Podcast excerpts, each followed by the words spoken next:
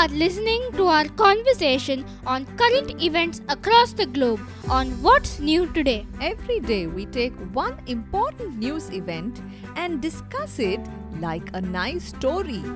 I find stories ever so interesting.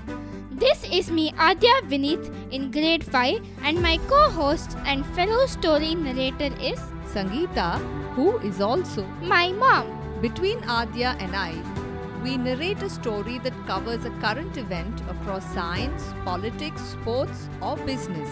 While I do narrate the story, I am afraid I keep interrupting with a ton of questions which my mom is more than happy to answer. Our story for today begins a long, long time ago. Not really. It was just about 30 years ago. A country which was then called the Soviet Union broke into 15 countries. The largest among them is what we today know as Russia. Many young Russians felt sad to see their country break up. One of the smaller countries that was created out of the Soviet Union was Ukraine. To some Russians, Ukraine was like a heart to their country.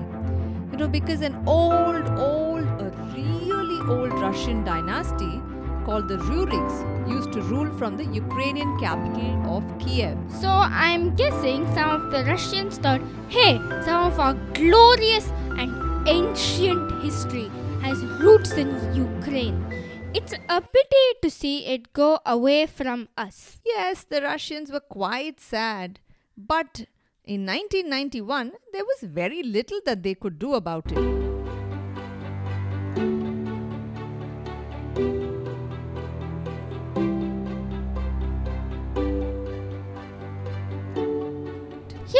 One of my questions. Where is Ukraine? So, if you look at the continent called Europe, you'll find Ukraine on the eastern side. In fact, Ukraine is the biggest country in Europe. It is three times as big as the UK. I thought Russia was the largest country in Europe.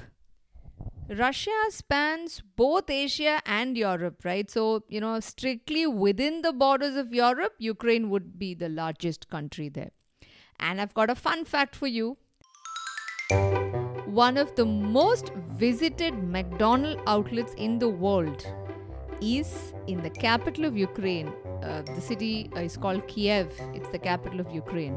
I bet Russians miss the McDonald's food in Ukraine more than the historical connections.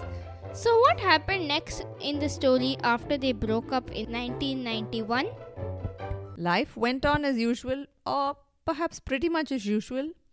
Over the next 25 years, one could see some tiny little changes in the mindset of the people of Ukraine. They slowly started thinking to themselves, hey, when I look at how these Western democracies and how the kind of lives that people lead in these countries like the UK or Germany or France, I think I kind of like that. So the people of Ukraine thought to themselves, why don't I join this group of friends that call themselves NATO? Did that make the Russians upset? If my old friends wanted to move away from me and join another group, I would definitely be extremely upset. If the Russian leaders had been watching all this, they must have thought to themselves, this is no good. We've got to do something to stop our old territories from getting away from us. But could the Russian leaders do anything at all? Yes, they could. And guess what they did? So, our story now moves to the year 2014. So, that's 25 years after the events of 1991, which is where our story started, right? So, the Russians by now were a little upset that the Ukrainians wanted to join another group. So, they sent a few of their armed forces to Ukraine. So, they did not attack all of Ukraine, they just attacked a tiny part called the Crimean Peninsula. A war. Sounds interesting. So let me narrate this part of the story. In early 2014, Russian soldiers occupied airports and government offices in Crimea. The tiny army of Ukraine was no match for the big, mighty army of Russia. By March 2014, Crimea became a part of Russia, no longer a part of Ukraine. Perhaps the Russian leaders felt that this small attack would warn the Ukrainians to not move away from their friends. That's it?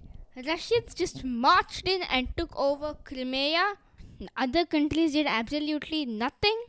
If your question is was there was there a war? Did the other countries participate in it? Nope. No country engaged in a war against Russia, but the big and powerful countries called the G8 or the Great Eight perhaps got quite upset.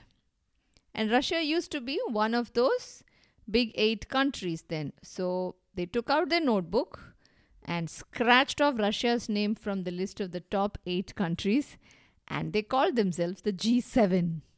Seriously? G8 to G7? Still, it's an ingenious name. G8 to G7. So, did Ukraine get scared? Did they move away from NATO? Quite the opposite. Before the 2014 attack, less than 30% of the Ukrainians wanted their country to become a part of NATO.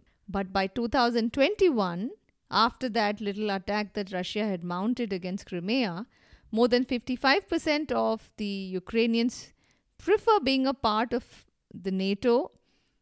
Sounds like a big bummer for Russia. Naturally, Russia got even more upset by this turn of events. Which, by the way, brings us to what's going on now on the border of Ukraine.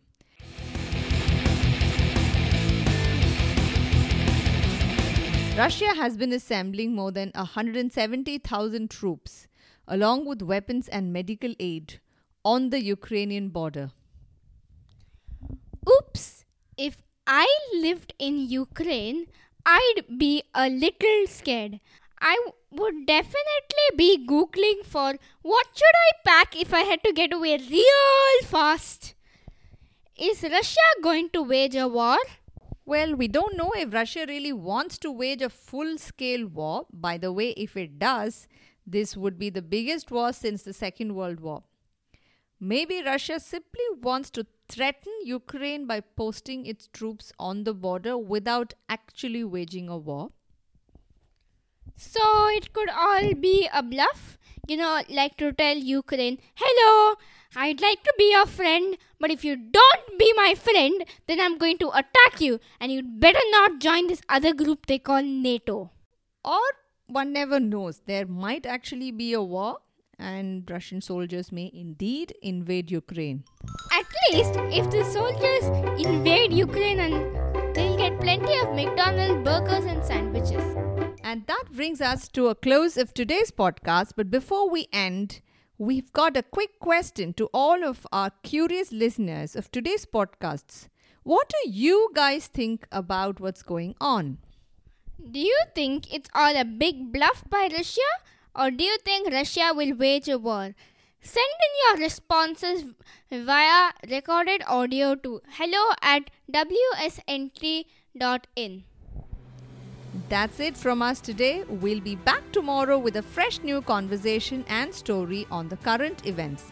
If you'd like to share your story snippet, please record it as an audio message and email it to us at hello at wsnt.in.